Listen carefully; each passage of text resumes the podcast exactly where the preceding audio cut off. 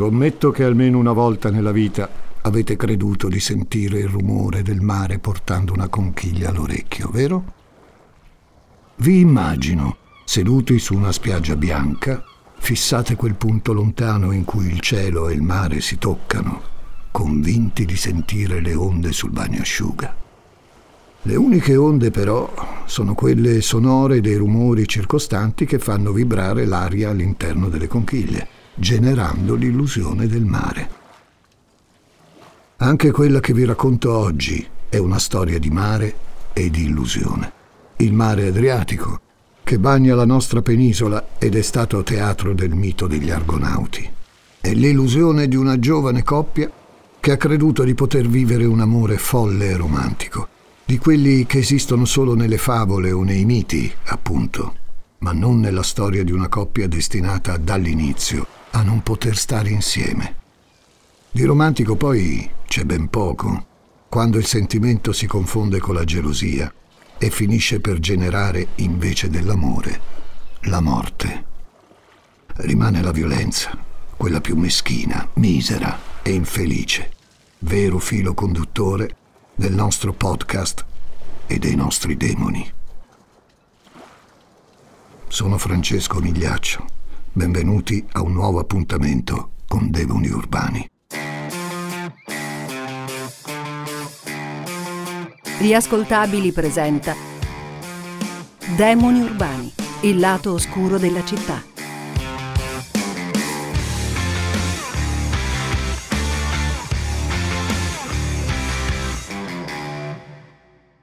The longest field goal ever attempted is 76 yards. The longest field goal ever missed?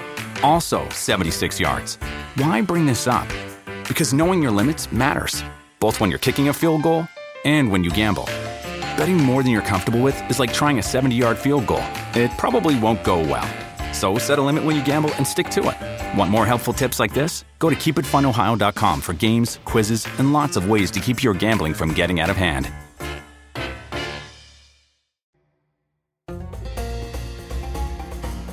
...19 luglio 1988. Il porto tunisino di Gar el Mel, una tranquilla laguna sul Mediterraneo a nord di Tunisi, piccola oasi di ristoro per chi naviga su una rotta più lunga.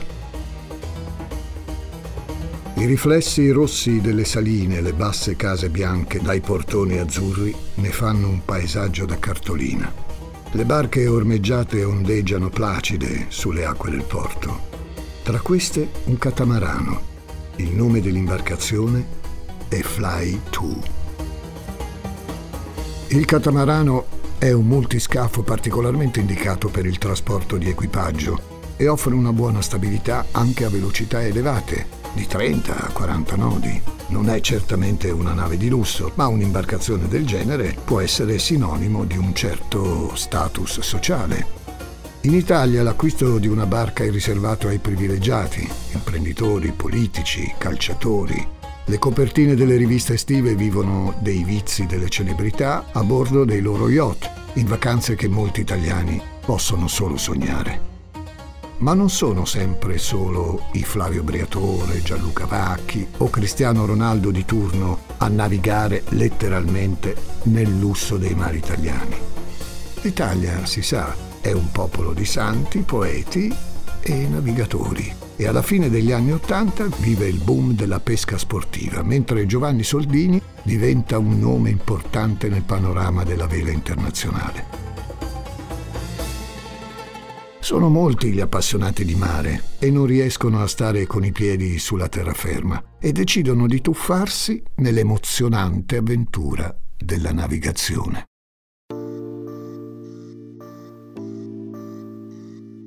Il Fly 2 però non prende il largo da 20 giorni. Sembra che, una volta ormeggiato, sia stato dimenticato.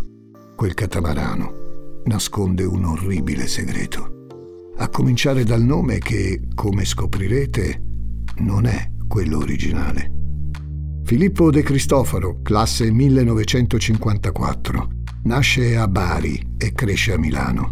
Ama la bella vita e ha il pallino per le barche, le discoteche, il ballo, il sogno di navigare fino in Polinesia. A 19 anni si trasferisce in Olanda, la terra dei tulipani, patria di velieri, pirati e yacht reali. È una prospettiva di futuro più rosea dell'Italia degli anni di piombo. Mentre l'arancia meccanica, nazionale olandese di calcio, incanta il mondo del pallone grazie all'estro di Johan Cruyff, il consumo crescente di cannabis e hashish porta il governo a sancire una differenza tra droghe pesanti e leggere, non più perseguibili. A Rotterdam Filippo conosce una donna. Lei rimane incinta e si sposano. Lui mette da parte la vita da playboy e trova lavoro come contabile. Quando il matrimonio fallisce, a 33 anni Filippo rispolvera il passato da ballerino e apre una scuola di danza insieme all'amico Peter Grünendijk. Qui l'incontro che cambia la sua vita. Si chiama Diana Bayer. Quando Cupido scocca la sua freccia, non c'è ostacolo che tenga. Nemmeno perdere la testa per una minorenne. È il 1987. Diana, giovanissima e seducente Lolita, ammagliata dal carisma dell'uomo maturo, Filippo, maestro che fonde esperienza e spavalderia con un'aria affettuosa e gentile. Conosce le lingue e ha il fascino del giramondo. Lo chiamano il Rambo dei mari per la sua passione per le barche. E infatti, dopo l'infatuazione iniziale, nasce l'idea della fuga romantica. I genitori di Diana non approvano la relazione e i due partono per la Polinesia. Il viaggio dei sogni. Dura solo tre mesi, poi tornano in Italia con una denuncia per sottrazione di minore. Diana rientra in Olanda, sorvegliata a vista dai genitori e dalla sorella, ma Filippo la raggiunge e i due fuggono di nuovo, prima in Belgio poi di nuovo nel Pacifico, infine in Grecia. Il tutto noleggiando e prendendo in prestito diverse imbarcazioni di amici e conoscenti di Filippo. L'uomo si rivela un factotum, capace di vivere di espedienti e relazioni. Per rientrare in Italia, la coppia si impossessa della barca di un greco, presa in usufrutto, che lascia Catania per dirigersi a Rimini, dove Filippo si improvvisa scaricatore di porto e portiere notturno in un hotel, in attesa della prossima partenza. Filippo e Diana hanno trovato la pace nella libertà sconfinata del mare. Si fanno cullare dalle onde, la fuga d'amore, unica bussola delle loro rotte. Ma hanno bisogno di un'imbarcazione per continuare i loro sogni di evasione. Lasciamo i nostri amanti a Rimini e facciamo uno spostamento. Non torniamo in Tunisia, no, non ancora. Scendiamo di qualche chilometro lungo la costa adriatica, fino alla spiaggia di Marzocca di Senigallia, nelle Marche, provincia di Ancona. La mattina del 28 giugno 1988, al largo della costa, le reti di un peschereccio sembrano aver fatto una pesca miracolosa. Dall'entusiasmo però si passa presto al raccapriccio. Tra le maglie delle reti non sono rimasti impigliati solo i pesci dell'Adriatico ma anche il cadavere di una donna. Ci vogliono due giorni per identificare la vittima. Anna Rita Curina, 34 anni, skipper pesarese nota per organizzare escursioni in mare con i turisti. Miei cari ascoltatori, vi starete chiedendo come sono legate tra loro le tre scene che vi ho descritto. Un misterioso catamarano abbandonato in un porto della Tunisia, la fuga romantica di una coppia, il cadavere di una donna ripescato in mare. Tre storie tenute insieme da altrettanti fili. Il mare, la possessione e, come sempre in una puntata di demoni urbani, la morte. Perché quando Anarita salpa dal porto di Pesaro, insieme a lei, a bordo ci sono Filippo De Cristofaro e Diana Bayer. Dell'imbarcazione però non c'è traccia, perché, come avrete intuito, è ormeggiata nel porto tunisino di Gar al Mail. Anarita Curina, prima di trovare il suo destino nel fondale sabbioso dell'Adriatico, è una donna felice e nel pieno della vita si laurea in lingue con lode e segue un corso di perfezionamento alla Sorbona. poi la vocazione per il mare, ha il sopravvento.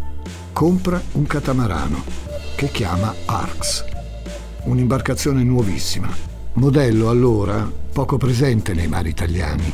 10 metri di scafo a propulsione mista, un piccolo motore ausiliare in aggiunta alla velatura da 60 metri quadrati. Un gioiello divertente ma impegnativo, che se capitanato da una skipper competente e preparata come Annarita, può regalare belle soddisfazioni in mare aperto.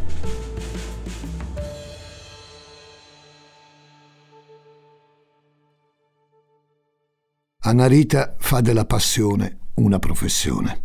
Lei e il suo ARCS sono conosciuti lungo tutta la costa adriatica. Organizza gite turistiche, affitta l'imbarcazione, offre passaggio ai viaggiatori. La vita di chi ha scelto il mare come casa è così, lontano dalla terraferma, la pelle scurita dal sole e la salsedine tra i capelli disordinati dal vento. Il porto, ogni giorno uno diverso, un pit stop tra un'avventura e l'altra.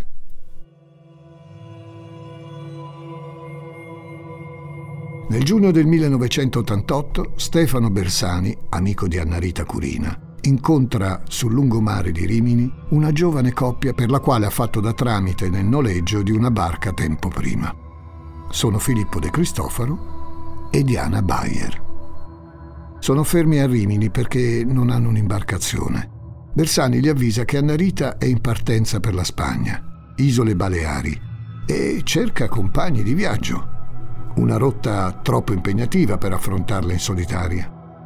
La coppia prende qualche giorno di tempo per pensarci. Poi decide di unirsi.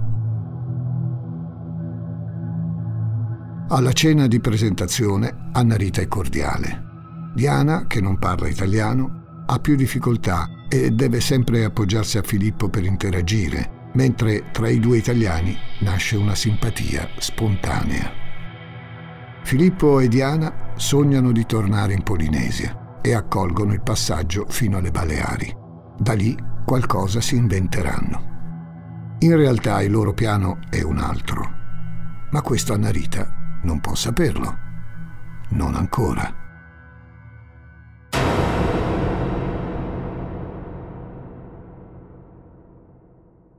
La partenza è fissata per il 13 giugno, per permettere a Stefano Bersani di unirsi al viaggio dopo alcuni impegni di lavoro ma Filippo e Diana fanno pressioni per anticipare. Tutto a un tratto la coppia ha fretta di partire. Come mai? Mettetevi nei panni di Anarita. Rischiereste di perdere i due preziosi compagni di viaggio appena reclutati per il piacere di un amico a bordo? Certamente no. E infatti Anarita consente. L'Arx molla gli ormeggi dal porto di Pesaro la mattina del 10 giugno. Nessuno di loro sa che è l'ultimo giorno di vita di Annarita Curina. Non lo sa lei di certo e non lo sa Bersani, ma forse per assurdo non lo sanno ancora nemmeno Filippo e Diana. Perché il male, a volte, esplode inaspettato, senza preavviso, senza controllo. 10 giugno 1988, ore 19.30. Il catamarano Arx attracca al porto di Ancona. A bordo Filippo De Cristofaro e Diana Bayer. Che fine ha fatto Anna Rita? Un marinaio osserva l'imbarcazione. Filippo fa il gradasso. Bella la mia barca, vero? Una frase che rivela il vero movente di questa vicenda. Avere una barca a qualsiasi costo. Filippo telefona all'amico Peter. Ve lo ricordate? È il socio della scuola di ballo di Rotterdam. Gli dice che insieme a Diana hanno un catamarano che gli hanno commissionato di portare alle Baleari. Sono solo loro due. Filippo dà appuntamento a Peter a Porto San Giorgio. L'olandese si presenta in compagnia del suo grosso cane, un pastore tedesco. Quando sale a bordo, il catamarano non si chiama più Arx. Alcune lettere adesive attaccate sugli scafi lo identificano come Fly 2. Il mare è calmo. Il catamarano solca le onde dell'Adriatico, lasciando dietro di sé una scia di schiuma bianca e di mistero. Con il vento a favore, la barca procede a gonfie vele in direzione del canale di Otranto. L'Arx viene avvistato il 18 giugno nelle acque di Santa Maria di Leuca da un marinaio pesarese. L'uomo si accosta per salutare l'amica, ma viene allontanato in malo modo da alcuni sconosciuti. Deve essersi sbagliato, anche se, a dirla tutta, l'imbarcazione di Annarita è inconfondibile. A bordo nota due uomini, una ragazza e un grosso cane. L'imbarcazione naviga sulla rotta disegnata dalla skipper, che prevede l'attraversamento dello stretto di Messina. Da lì dovrebbe puntare verso la Sardegna, destinazione Baleari. Filippo invece traccia una nuova rotta verso sud-ovest. Fiancheggiando le coste tirreniche della Sicilia, l'Arx, o forse dovrei dire il Fly 2, getta l'ancora nelle acque di San Vito Lo Capo, in provincia di Trapani. È il 24 giugno. Anche qui l'identikit combacia. La proprietaria di una trattoria nota un italiano in compagnia di due stranieri, una giovane donna e un uomo con un grosso cane. Hanno un catamarano. Di Anna Rita, ovviamente, nessuna traccia. I tre salpano domenica 26 giugno e il giorno dopo attraccano a Marettimo, l'isola più occidentale delle Egadi, un lembo di terra tra l'Italia e il Nord Africa.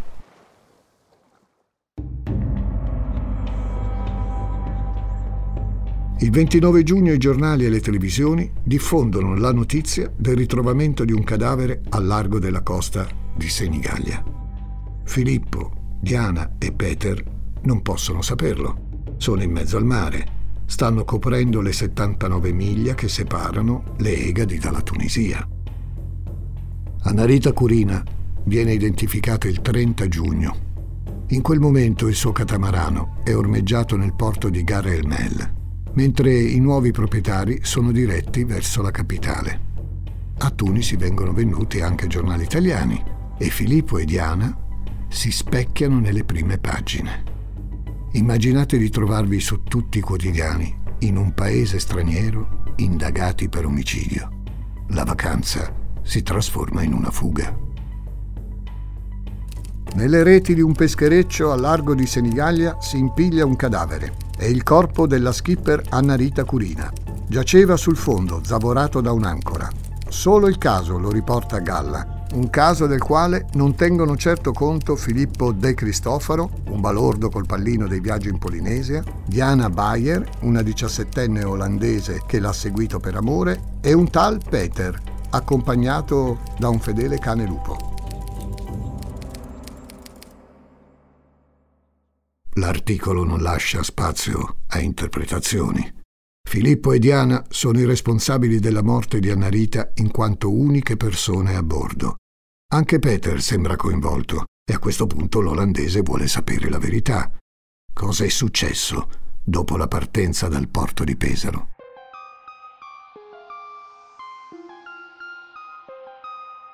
La polizia marittima si trova davanti ad una scena macabra quando viene ripescato il corpo di Annarita.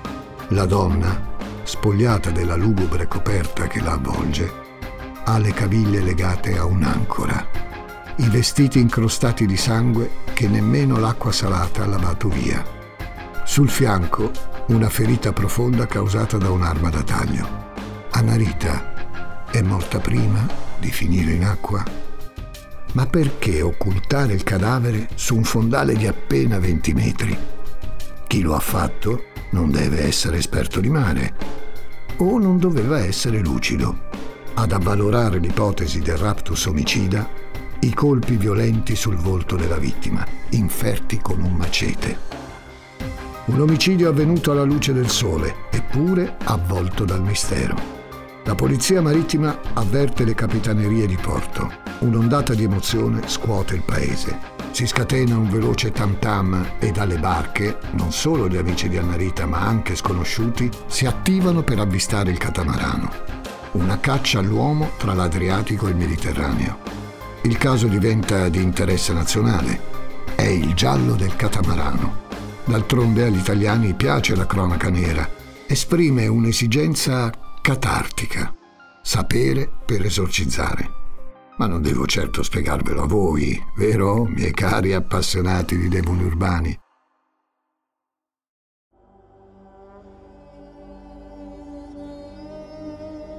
Torniamo ai nostri protagonisti lasciati sotto il caldo sole di Tunisi.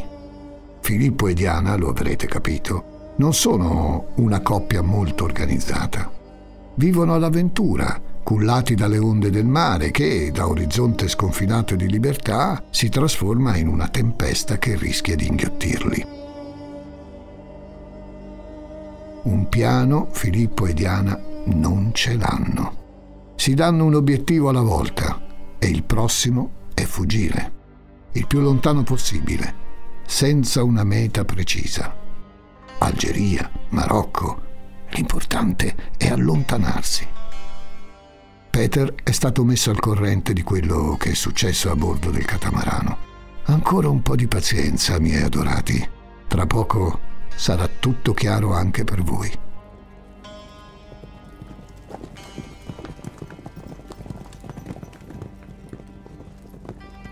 Filippo, Diana e Peter si spostano a cavallo, un mezzo di trasporto veloce ed economico. Con loro c'è anche il cane di Peter, che, costretto a sostenere il galoppo, non ce la fa a proseguire. I tre si fermano per far riposare l'animale. Una leggerezza per dei ricercati per omicidio. Non trovate? La Tunisia è un paese ricoperto per la metà di deserto Muoversi tra le dune di sabbia senza una guida esperta può risultare fatale, come navigare in mare senza bussola. Per questo è usanza dare comunicazione alle forze dell'ordine e degli spostamenti. Tanto più che è da poco salito al potere con un colpo di Stato il nuovo presidente, Ben Ali, e la Tunisia è diventato un paese molto più militarizzato. I nostri fuggiaschi non danno comunicazione e destano la curiosità di due gendarmi. Dopo qualche giorno di sosta, Filippo, Diana e Peter vengono prelevati per un accertamento. Panico. Vengono controllati i passaporti di De Cristoforo e dell'amico e la tessera studentesca della Bayer. Sembra tutto in regola, ma un paio d'ore sono sufficienti perché l'iter faccia il proprio corso. I nomi e i documenti raccolti vengono segnalati alla centrale e ben altre disposizioni sono diramate in risposta. Con la scusa di un nuovo controllo, insieme ai gendarmi, bussano alla porta una ventina di militari armati e con un mandato di arresto. È stato rintracciato anche il catamarano, ormeggiato nel porto di Gal el Mel, il 19 luglio 1988. In questo momento due famiglie, e tre paesi chiedono risposte. Le chiedono i genitori di Annarita, straziati dal dolore, e quelli di Diana, che addossano la colpa a quel disgraziato di Filippo. Le chiede la Tunisia, alle prese con tre detenuti stranieri, l'Olanda, che vede coinvolti due suoi cittadini, e l'Italia, teatro dell'ennesima tragedia di morte e violenza. E anche voi, miei cari amici di demoni urbani, Volete sapere cos'è successo? I primi interrogatori avvengono nel carcere di Tunisi. Le versioni sono concordi. Filippo e Diana raccontano la stessa versione dei fatti. Anche Peter, che forse ha raccolto la loro confessione più intima. Il macabro spettacolo andato in scena sul catamarano il 10 giugno del 1988 è il seguente. Diana, che non ha preso in simpatia Narita già dalla cena in cui l'ha conosciuta, abborda infastidita dagli atteggiamenti dell'italiana che la tratta come una sguattera e le impartisce ordini, racimola le lenze, ordina le cime a poppa, eccetera, eccetera. Con Filippo invece è sempre cortese. I due ridono e scherzano. A Diana non piacciono i loro sorrisetti e si ingelosisce. Filippo prova a tranquillizzarla, sono solo chiacchiere innocenti, ma una goccia fa traboccare il vaso. Il timone incrostato di alghe non risponde bene ai comandi. Anna Rita si cala in acqua per pulirlo e quando riemerge fa un gesto semplice, ingenuo, ma che apre ad un fraintendimento fatale. Si leva la maglietta e resta a seno nudo. Una provocazione esplicita e maliziosa agli occhi di Diana, che trama la sua vendetta. Dopo pranzo, Annarita ha bisogno di riposare poiché si alterna al timone con Filippo e sarà lei al comando nella notte. Per Diana è il momento di agire. Afferra un coltello dalla stiva e pugnala nel sonno Annarita, una ferita profonda al fianco. La donna, sanguinando copiosamente, riesce a salire in coperta, dove Filippo cerca di soccorrerla. Ma sopraggiunge Diana che infligge colpi isterici con il macete sul volto della skipper.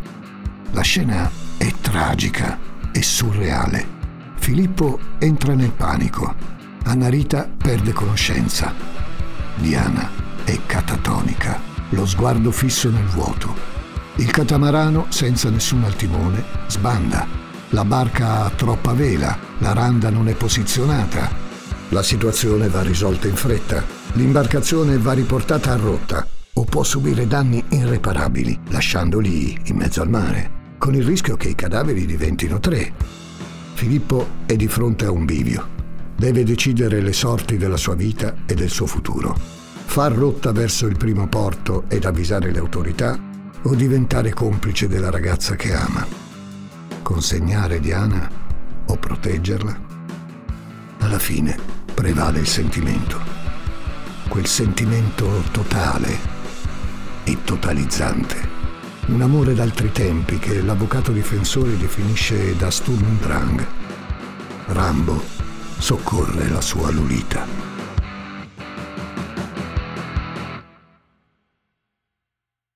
Filippo butta in mare le armi del delitto, avvolge il corpo di Annarita in una coperta e lo zavorra all'ancora. Poi lo affida alle acque dell'Adriatico. Quel mare, che per Annarita è sempre stato ragione di vita, ora le dona la morte. Questa la versione dei fatti raccontata ai magistrati. Accade però che Diana riceva la visita dei genitori arrivati dall'Olanda. Dopo il colloquio chiede di essere riascoltata e cambia la sua storia, stravolgendola. Sarebbe stato Filippo ad istigarla a commettere l'omicidio di Annarita. Il piano premeditato a tavolino prevedeva di uccidere la velista pesarese per rubare l'imbarcazione e fuggire in Polinesia. Fallo per amor mio, le avrebbe detto Filippo. E così Diana, accecata dall'amore folle, si lascia coinvolgere nel terribile delitto ma non ci riesce. La coltellata sferrata dalla diciassettenne non è sufficiente ad uccidere. E allora Filippo, in un raptus di violenza e frustrazione, afferra il macete e colpisce ferocemente Annarita al volto, finendola. Il resto lo sapete già. Filippo nega e rivendica la propria versione, quella che inizialmente ha fornito la stessa Diana e anche Peter. Poi un colpo di scena. Il 5 agosto Filippo conferma il racconto della ragazza olandese. Quando il magistrato mi ha detto è successo così, io gli ho detto solamente sì. Ho detto se è stato detto così da Diana, sarà senz'altro successo così. A distanza di pochi giorni però De Cristofaro si rimangia nuovamente la parola. Forse in un impeto di amore ha provato ad assecondare la versione di Diana per eh, alleggerirle la condanna, ma i suoi avvocati difensori lo consigliano. Meglio ritrattare. Rimangono due verità a confronto e nessun testimone. La parola di Diana contro quella di Filippo. L'uomo rivendica la propria innocenza e una vita normalissima prima di conoscere Diana e si scaglia contro il personaggio costruito dalla stampa. Il Rambo dei mari, il playboy, tutte sciocchezze. Non sono io la persona che hanno descritto. A quanto pare, il ritratto dell'avventuriero balordo non gli sembra calzante. Filippo si presenta al processo già colpevole per l'opinione pubblica e forse anche per i magistrati. L'esito è piuttosto scontato. Viene ritenuta attendibile la versione della ragazza, molto più credibile e aderente alle perizie degli inquirenti. Il 17 dicembre 1988 Diana Bayer viene condannata dal Tribunale dei minori a sei anni e sei mesi di reclusione. Più pesante la sentenza per Filippo De Cristoforo. 30 anni in primo grado. Pena tramutata nell'ergastolo in appello e in Cassazione il 5 giugno 1991. In tanti anni Filippo non scrive mai ai genitori di Annarita Curina. Per l'imbarazzo e la vergogna di aver causato un dolore irreparabile, dice. In carcere ha avuto tempo per pensare, tra quattro pareti, spoglie e un materasso duro. Sa di aver sbagliato. Si ritiene responsabile per quello che ha effettivamente commesso, ma non per quello che gli è stato imputato. Come si vive in compagnia di un rimorso così grande? Ci si abitua. O è come un fantasma che non ti abbandona mai? Filippo De Cristoforo sostiene di avere un rapporto costruttivo con il carcere. Fa volontariato e studia informatica. Si impegna per intraprendere un'attività lavorativa esterna. Anni di reclusione in una cella però fanno vacillare anche i migliori propositi. Filippo evade due volte. La prima dal carcere di Opera di Milano, nel luglio del 2007. Viene ripescato in Olanda. Tentava di rivedere la sua Diana. Ma lei ha scontato la pena, si è sposata e ha una famiglia. Non vuole più saperne niente di lui. De Cristoforo torna in carcere e dopo anni di buona condotta chiede e ottiene un permesso di tre giorni fugge di nuovo, ma viene arrestato il mese dopo a Sintra, in Portogallo, con un passaporto e una patente nautica falsi. Evidentemente il richiamo dell'acqua è irresistibile per un vecchio lupo di mare come Filippo, ormai 63enne. Al termine della custodia cautelare l'uomo viene liberato, senza essere estradato in Italia, causando una controversia giudiziaria tra i due paesi.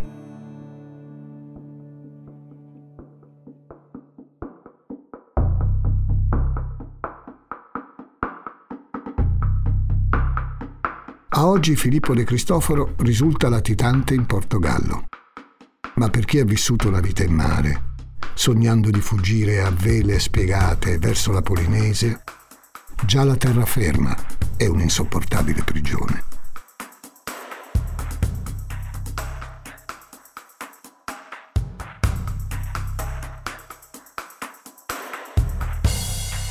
Demoni urbani ti intriga, vero? ti invito a conoscere anche le altre serie degli ascoltabili. Perché non ascolti ad esempio Ad Corviale, una serie divertentissima tutta in romanesco? Cercala su Spotify o vai direttamente sugli ascoltabili.it. Accetta questo consiglio di Francesco Migliaccio.